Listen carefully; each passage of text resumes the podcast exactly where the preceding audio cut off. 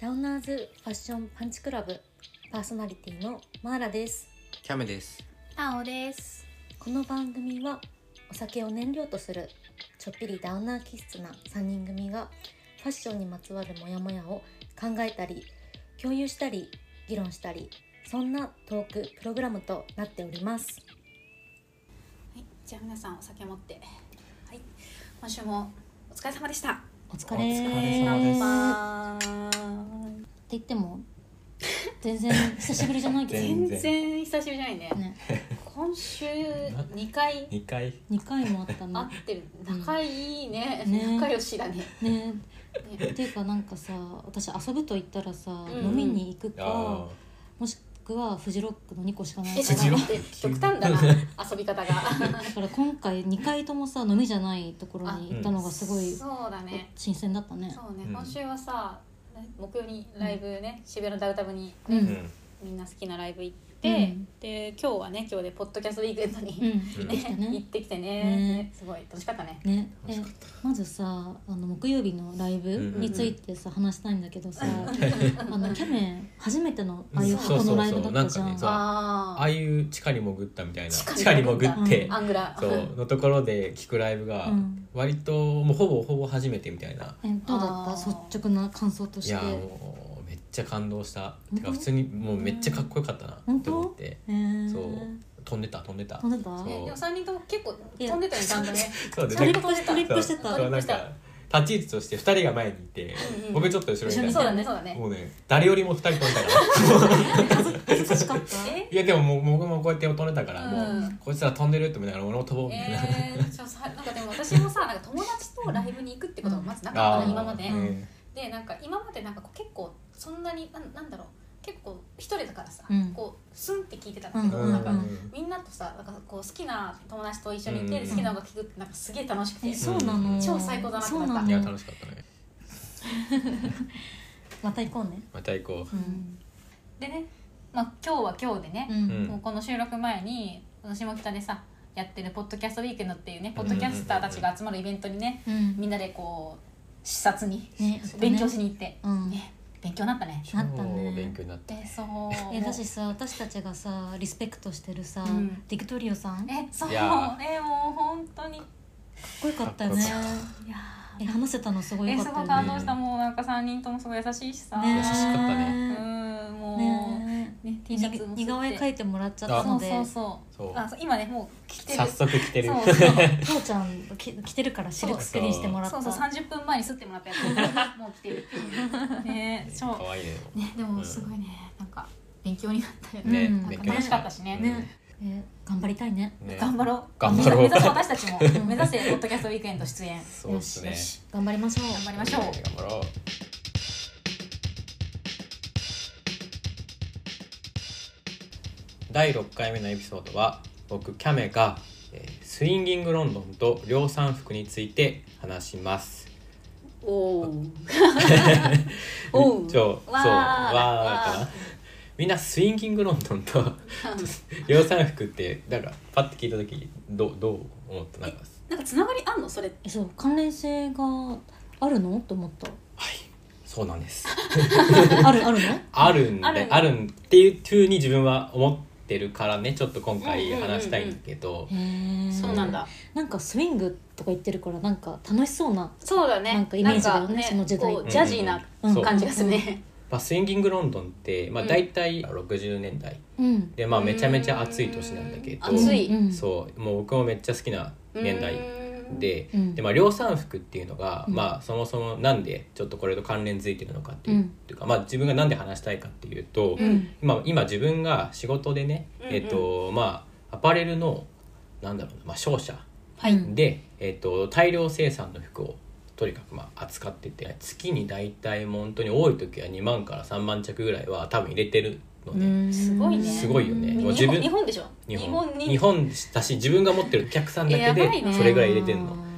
でまあ服を作ってんのかわかんないんだけど、うんでまあ、とにかくなんか量産服とか量産っていう言葉ってうん結構マイナスな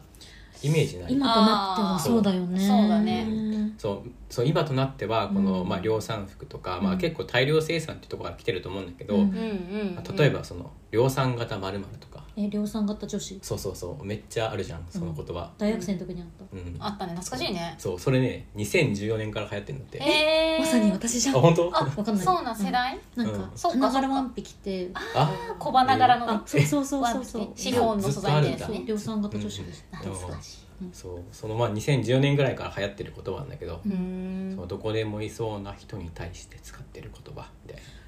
マイナスだななそうそう、ね超マイナスなんだよなんだけど、まあ、僕が思ってるこの量産服の起源って、うんまあ、大体50年から60年代でそうめちゃめちゃ暑い年でめちゃめちゃ好きな年なのになんでこんなマイナスなん、みたいなあーことが生まれたんだろうってそうへーで、まあ、ちょっと今回ちょっとカルチャーをね軽くディディグりながら、はいまあ、量産服の関連性についてね話していきたいと思いますはーお願いしますお願いしますじゃあちょっとタイトルコールからいっていいですかはーいはーいちょっと いきます、 えー世はまさに大スイング時代スインギングロンドンと量産服について朝まで大議論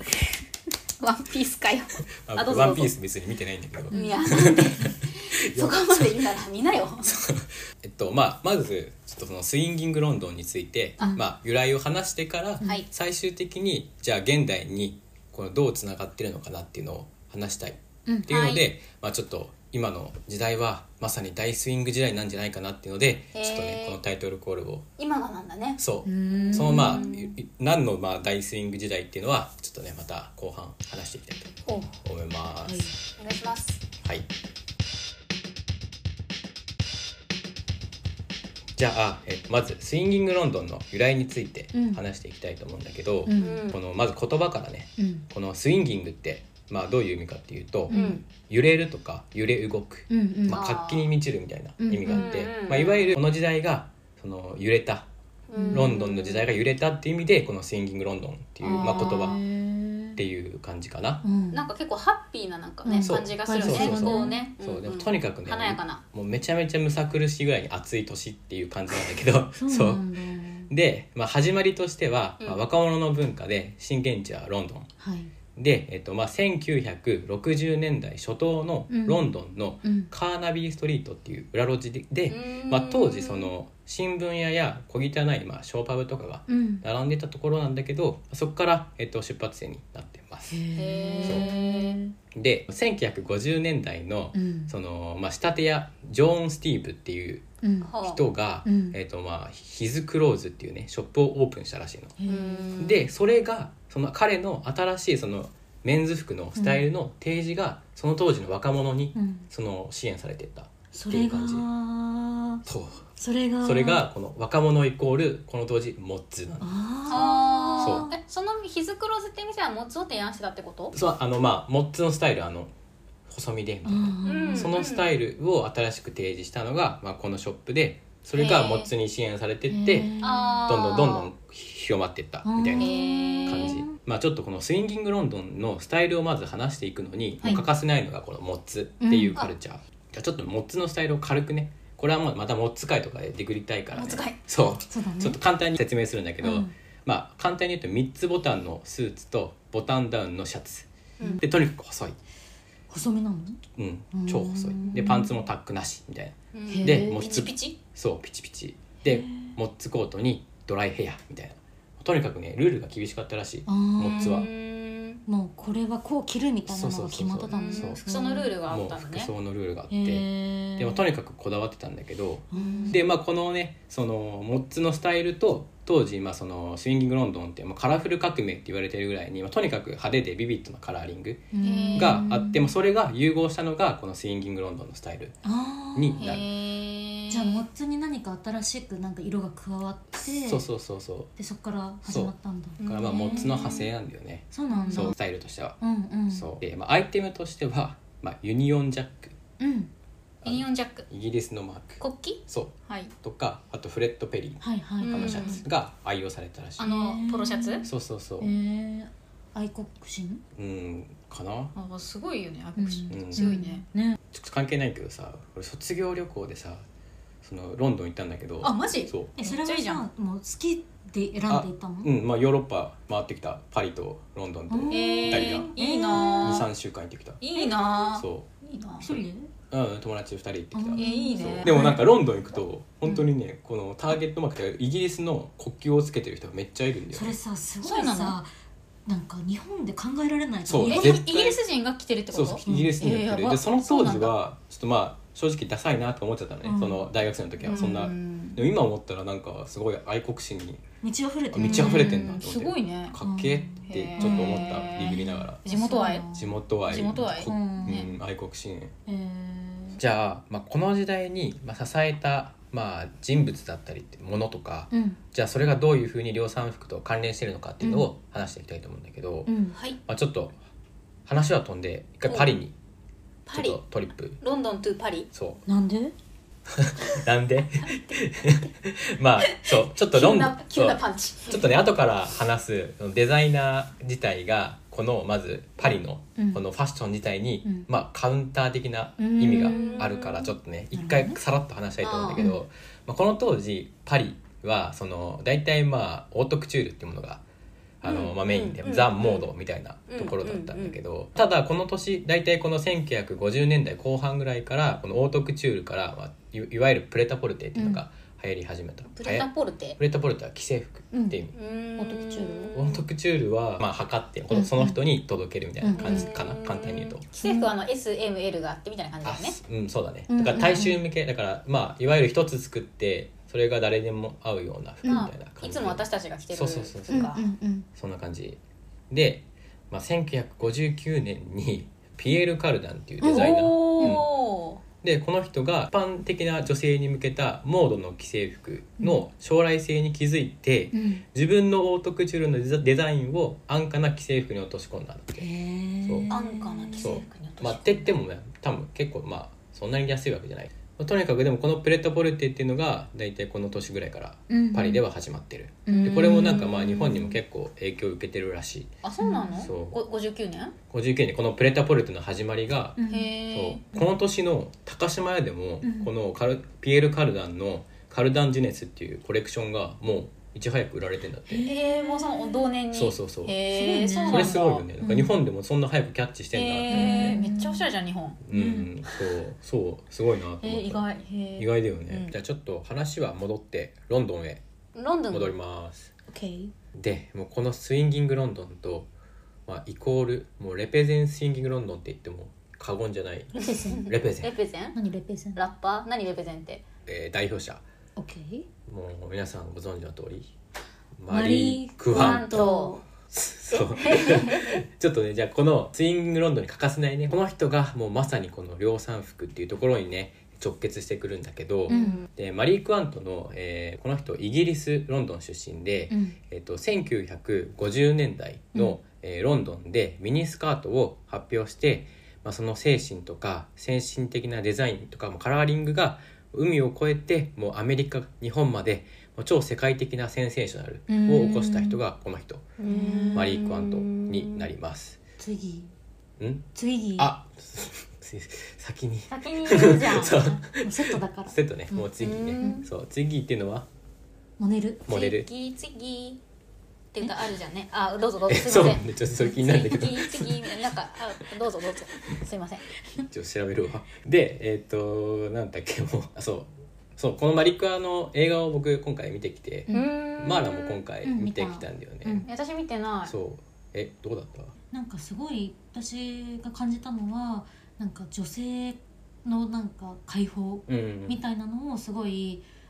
なんか前線で担った人そうそうのように感じたへーあじゃあそれまでそのあれかそのミニスカートをもうそもそも誰も履かないうんかったんだそうそそううそそううそうだからこの当時その足を出すってこと自体があまあ、いわゆるそのセクシャリティをね強調するものとして、うんなんか足を隠すことが、うんあそうなんだそうへえなんかまあ当たり前とされたのを、うんこのね女性の解放じゃないけど、うん身に丈を変えたあープラス時代をを変えたみたいなあとよ女く性の自立をねあそう後押しした、へえ、まあ、新しい女性の在り方を提示した人なのかな、うんへえそ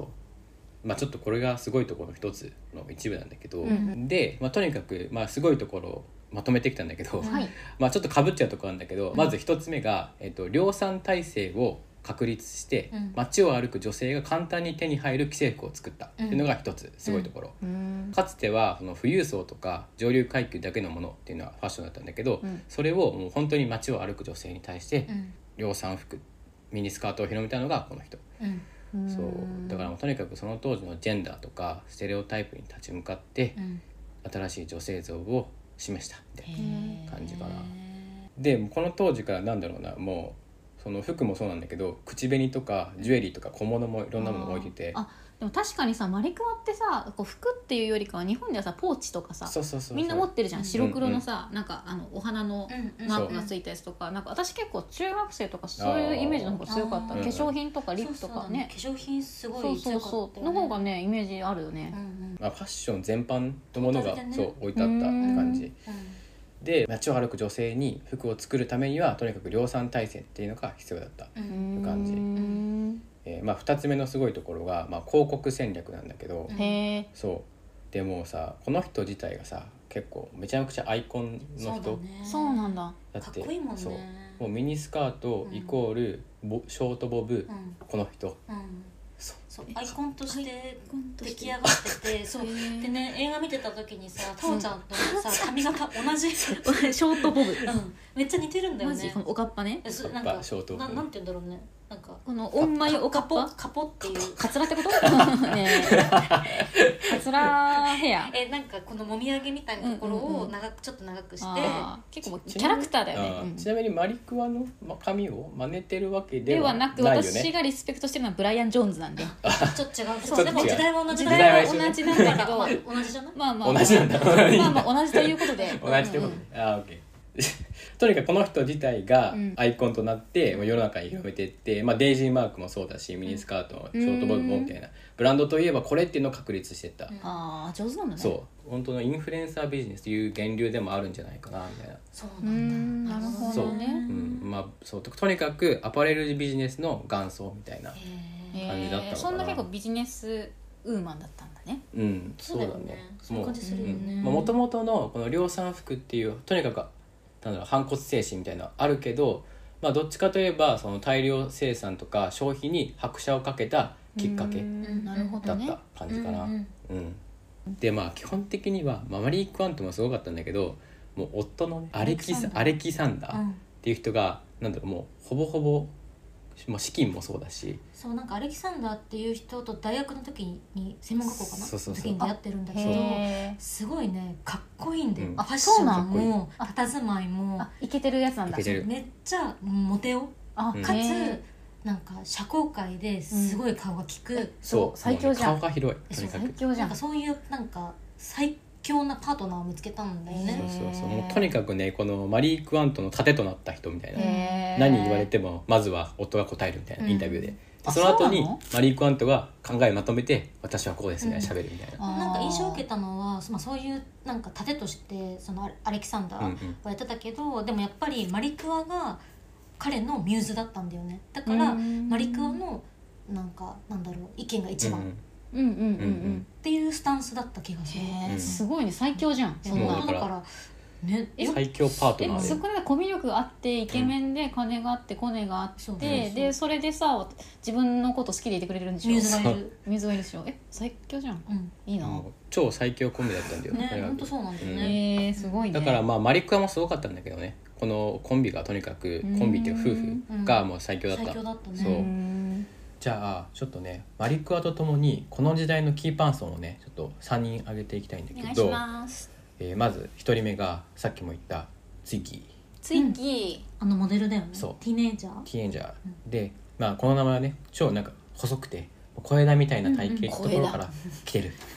ーでもねうん新しいなんかまアイコンだよね、うんうん多分当時からしたら、うんそうなん当時だのセクシーグラマラスじゃなくて、うんうんエネルギッシュでうん、キュートみたいな、へえいやもう超可愛いよね、うんうんアクティブ、そううでこの人をモデルに起用して、まあ、ミニの女王と称されてもうミニがた広がっていった立役者みたいな、うん存在うんうんうんで2人目が、えーヘアリストのビダルサスーン、タオちゃんが聞いたことある髪の毛切りになって場所ね違う違う なんで行ったことあったそんなのないよその人に切ってもらっ違う違う私の髪型サスンカットじゃないから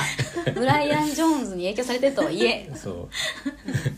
この人俺あんま知らなくてビダル・サスーンって、うん CM やってたよねそう聞いた時えみたいな 昔はねねビダルサスーンっそうてなんか実家のシャンプーやみたいなやそうそうええ実家のシャンプービダルサスーンなのビダル・サスーンだった気がするえそうなのえなんかさモッツヘアと同じぐらいの感じじゃないモーツヘアってやつ、うんえ懐かしくない夏めっちゃ懐かしいってえ今ないよえね何それモーツヘアって知らないえあ知知ららなないい美んだ容けど室超日本で有名な美容室そうそうモーツヘアっ て知らない何の それいやあるあるあるあるんでそういうのがもうね撤退したものう撤退というかも撤う退てか今はねなんかあんまり名前を聞かないけどえ私たちが小学中学生ぐらいの時だよね高校生まであったあ本当うんなんかそれぐらいあったえーあったんだよえーね CM もやって知らたなしなんかさちょうど同じぐらいの時代かなと思ったモッツヘアとあ確かにーあさーすん年代的に一緒だもんうね、うん日ん本にもあったんだよえ絶対ええー絶対リスナー分かってくれる人いるよいマっジぱいちょっとだっうてん私たちのリスナーはちょっとえ世代だもん世代ねですよそうそうそう私たち調べるわそうそうそう絶対夏ってなうんどうぞあ ーでちょっと3人目ねうんでこの人はバーバラ・フラニッキっていう人でビバっていうブティックを開いた人そうねあーって何書いてあるねすごい2人のリアクション全くね手も一緒だ ってよ双子そうそうツインズでなんかビバねそうでこの人ポーランド人でなんかナチスドイツから逃げてきたって、でまあなんかザ・ブリティッシュっていうよりはなんかそういった独自のスタイルを持った人、うんうんなんかオリエンタルなあねそうそうそうそううんこれはちょっと余談なんだけどさ、うんそのビバンのさその当時の様子っていうのがなんかあのークイーンの映画うん「ボヘミアン・ラプソディ」あーあるじゃん見た見たでボヘミアン・ラプソディでさフレディの彼女が働いてるのがビバ、そうなのえーそうそうでなんかフレディ、まあまあ、その映画の冒頭でなんかフレディがそのライブの時にそのまだ付き合ってない女の子その彼女にうんうん会ってで「あなた私の店に服買いに来なよ」かなんかなんかででフレディが行ってそこに行ったが店がビバええそれ映画の中でさ描写されてた描写されてる描写されててでビもうバ一回見ようえ見て見てめちゃめちゃかっこいい素敵なんか結構エキゾチックへでーなんかオリエンタルですっごいおしゃれででそのシーンがねちょうどそのフレディがその女の子に接客されーて「あなたはもっとこうした方が似合うわよ」とうんか、なんかあの試着室でそう化粧とかしてさ、うんリップとか、うんアイラインとか引いて、ほらもっと素敵になったでしょっうて、んなんかすごいブラウスとかさ、ええー、じゃあクイーンのさあれにもうすごい寄与してるそうそううんそうそう影響される、今えーそうそうそうそうそうですごいね素敵なシーンだから結構見てほしい、えすごいようんーえじゃあビバがめっちゃもう分かるのそれでなんとなくそのなんかビバのそうビババのそうふふちょうどフレディがビバの店でこう見て、女物ばっかりだなあっーて言うんだよ、うんでも、なんかえなんで女物をしん女物を着ない理由なんてあるのみたー、ういんうな、んなっえてだからそのさお店とかその彼女がきっかけでなんかフレディってすごいさ素敵な個性的な服装してるじゃん,、えそういうミューズがいたの、ミュうーんズがなあんったかんだ私は今日そう思ってる、えー超素敵超素敵なんだよそのシーンがえね、見ようん、そう見もようう見ようう、うんうん見てほ見しいる見る結構前半で出てくるあ前半なんだうんえから名前まもあ最高だし ね、最高だよね、ね私はもうあれさ友達ともう5回ぐらい見たのー、マジで応援上映とか言ってさあのサイリウムを持って さやってたの、うんレディオママってすごいそれいついつえほんとね23年前かなうん23年前そんな白熱したんだ、そう、うんあの映画すごいさなんか熱かったじゃんあでも超いいんだよマジなでんかそのなんかななんていうんだっけ応援サイリウム応援上映うん応援上映みたいなのもいっぱいあったの、えー、そ懐かしいねう懐かしいよねうんマジでまあでもそういうねビバのそのうのん描写もされてるからうんまあよかったらえ見てみよう見てみて絶対見ままあっす、ていうだけうんとにかく本当にまあそういったまあスタイルの革命が起こって、まあ、目まろ目まぐるしくね時代の変化があった年なんだけど、まあ、僕結構ビートルズが好きで、うんもう今勉強中ぐらいで、うんまだまだねここから勉強していきたい深いかの、らねそうでなんかまあ映画にさ一番最初に流れてくる歌が超かっこいい超かっこいいね。何何何そうこれがマンフレッド・マンの「プリティ・フラミンゴ」っていう歌でプリティフラミンゴそへえうそうかっこいいね、もうね最初始ま始まりからもうねねもう続々してるね、へえそうなそのうなんかえその当時の雰囲気とかわかる感じなんだうえそう私さなんかそのこの話今回するよって言って、うんなんかビートルズのさ、うんあのサージェント・ペッあパうんーうんうんうんうんのうんその時一番その体現してるアルバムだと思うんだけスど、イニングロンドンのそううんを聞いたんだけど初めてちゃんとなんか聞いたんだけど、うんうん本当になんかいいねあのアルバムいやいいよなねんかみんなとさそうポールとかとさなんかトリップして る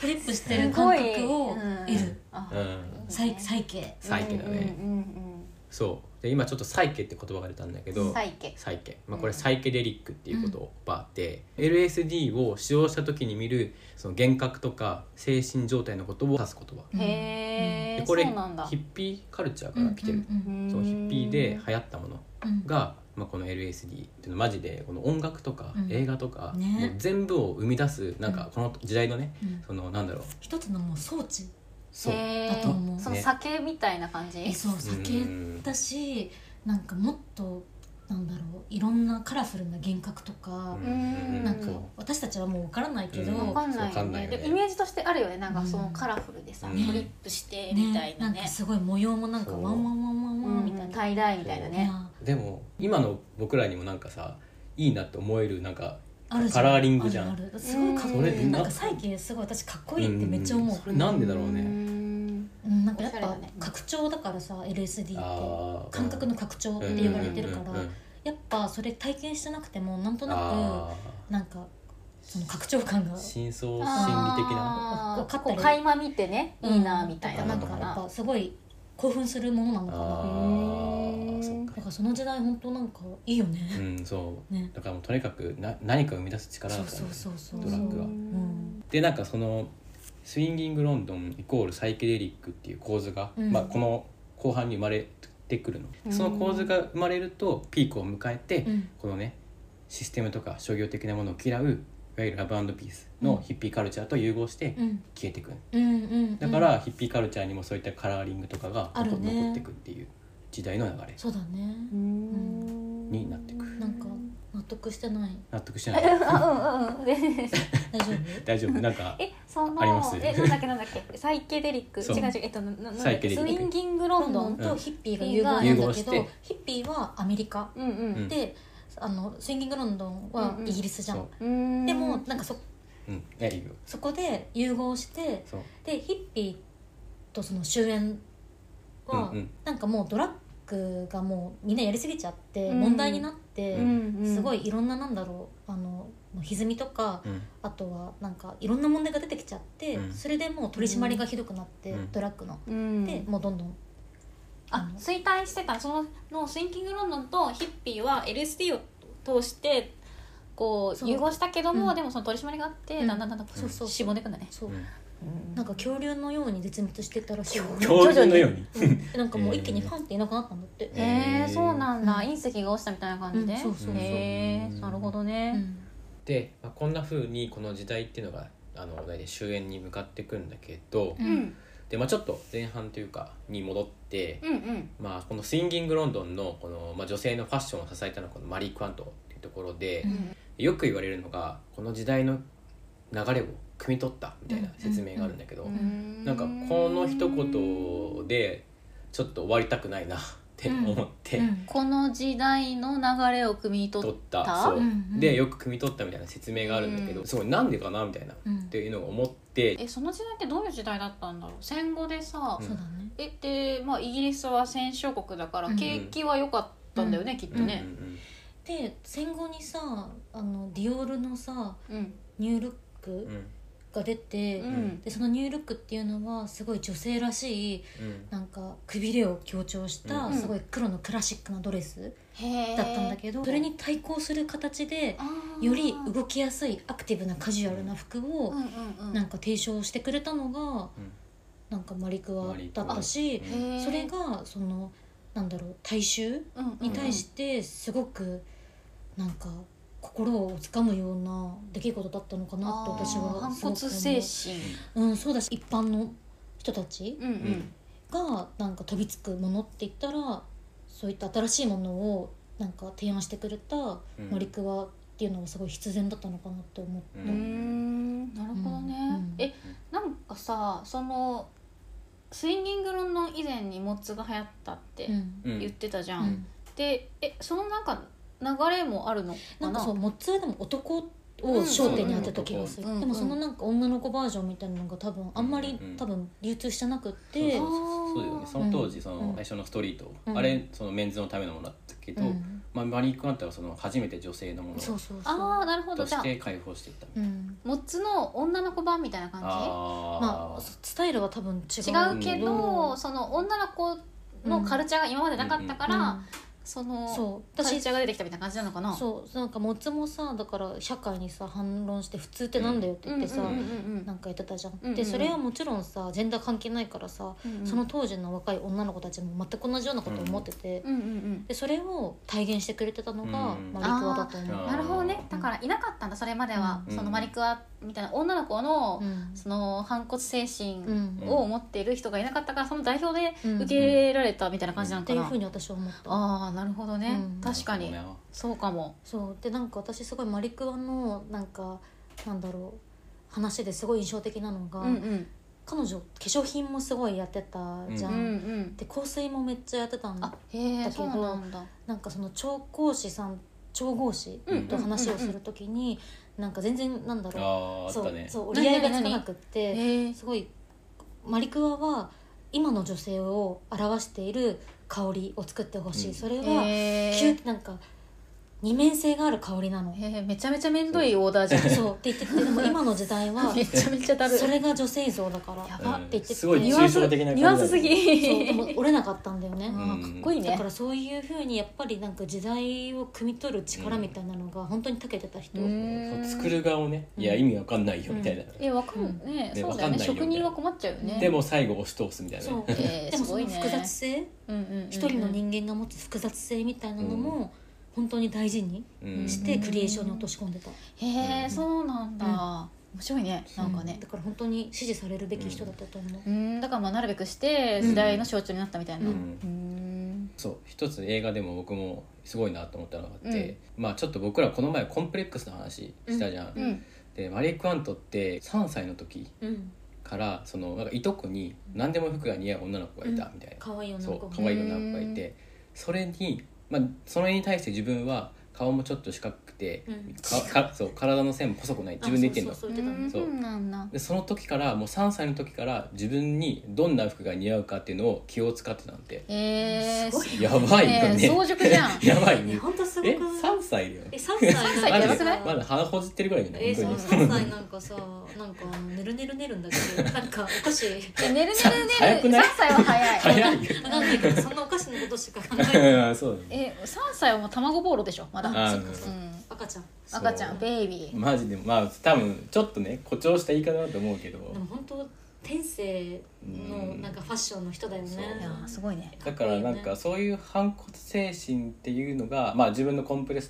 クスから来たりとか、まあ、その時代の反骨精神っていうのがあったから、まあ、なんか世の中の女性の心を掴んだのかなみたいな、うんうっんそうだねていうふうになんか僕は思ったかうな、んうんううんんなるほどうねんで最後に、まあ、マリー・クワントの思想があって、うんうんまあ、ファッションはひけらかすものではなくてうん人生を大胆に楽しむものっていうことえがかめっちゃかっこいいうんかっこいいよねっこいいよねかっこよそんなこと言ってんのうんうんまあ、ロゴドンとかあるじゃん今、う んあのえねロゴ丼え何ロゴドンロゴ丼何もうロゴドン何って思う太鼓の達人そうドーンみたいな胸にドーンみたいああなーバレンシアガあとかシュプリームシュプリームああボックスロゴ、まあ、ねまあ、あれかなマルジェラもちょっとそれかしあなんかちょっよとっさぐそう俺着てるぜみたいなのあるじゃ、うんうんわかんないけどね、うっんていうなんかロゴ丼とか見せびらかすものじゃなくてもう自分自身が楽しむものっていうことを、そのままなそのままなんだけど、へえなんかそれはさ今キャメンが言ってくれたことは、めっちゃ現代に落とし込んだマリコンのメッセージな気がしてて、うんうんああ確かにね彼女が言ってるひピラカスうんそう、うんひけらかすうんひひけピラらカかスす、うんは、なんかその貴族とか、そうんうのん、ああそうだねうん、オートクチュールとか、うんうんまあこうステータスだよね初期そううんテレタポルテうのん社交の場で確かうんうに、んなんかこんな財力があります、うんみたいな感じうんをなるほど多分服で表してるんじゃなくって「いや好きなもの着ろようんって言うってるんだと思うんなるほ」多ど分、ねかっこいい、かっこいいねすごい素敵だねうんなるほどねっていうのが脈々とうんずっとなんか時代にねう、んそうだね伝えられてるね。だからまあ今も生き残ってんだよね、うんうんまあなんかそうキャメがさちょっとさっき言ってたけどその日本で今そのライセンスビジネスが生き残っててうんみたいな日本ですごい人気があるみたいな話をしてうんうんそうだたねじゃない、うんでなんかそれはなんかなんだろうなとあ思ったんだけど、うんなんかそれって私が今パッと聞きでちょっと思ったのは、普通になんか日本人に似合うスタイルだったんだなと思って。あああでツイギーの体型ってさ細くて、うんまあ、平らでさなんかこうまあ、日本人もグラマーな体型じゃないから、うんそう日本人体型に合ってるっていうのがこうバズった要因かなとも思ったんだよねあとなんかなんだろう可愛いってそ感うじそうそうなんか可愛いっていうさ日本語じゃない、そうでその可愛いっていう概念がそもそもなんかマリクワ以前って結構ニュアンスが違ったというか、うんなんか可愛いイコールゴージャスみたいだと思うんだよね、うん昔は、うんうんでもそのマリクワが出てきてその可愛いっていう概念が結構形成されうんてるのかなともね、うん思って可そ愛いれがなんか日本人の可愛い精神とそマうッそチうしたそうなんかマッチしてると思うあなー結構さ分かりやすいというか、そのマリクワのさお花のマークとか、うん結構、まあ、どっちかっていう少女だとよ、ねそうそう少女趣味、うんまあなんか結構その少女趣味というかわかミりやニすスくカートとかガーさガール、ガールなんかさそうそうなんか絵に描いたような少女じゃん、マリクワの像っ日て。本の精神的ななんかそうそう可愛いと合致したのかもそうそうそううんなんかっていうふうになんかちょっと思ったあパッちょと、ああそういやその話聞いてさ、うんちょっと全然関係ないかもしれないけど、うん、まあか可愛いって原宿ファッションみたいな、うんうんうんうんでそれ原宿ってさあの道から始まってるじゃんその原宿ロードから、ああカーナビストリートそうとそうそうとかだかってらそのちょっとなんかあー幸せあストリートからス生トまリれーたトとスファッションっトてリーこトとからね生まれてるみたいな、うんうんちょっと確かにちょっとなんか確に確あかあに親和近性い確かにねあるか親も和性あるねかもああー確かに面白い、うん確かにそうだね、そうだねうんうんうんなるほどなんかわかんないそれは本当にどう関連してるかわかんないけど、うんなんかちょっとそこが近いみたいな思った、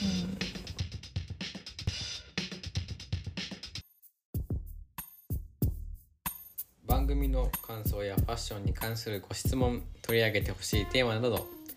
どんな内容でも大歓迎ですお問い合わせはすべてこの小文字で df パンチクラブアットマーク gmail.com までお願いいたしますはい、それではまた次回の配信でお会いしましょう。ここまでのお相手はダウナーズファッションパンチクラブタオ。キャメマーラでした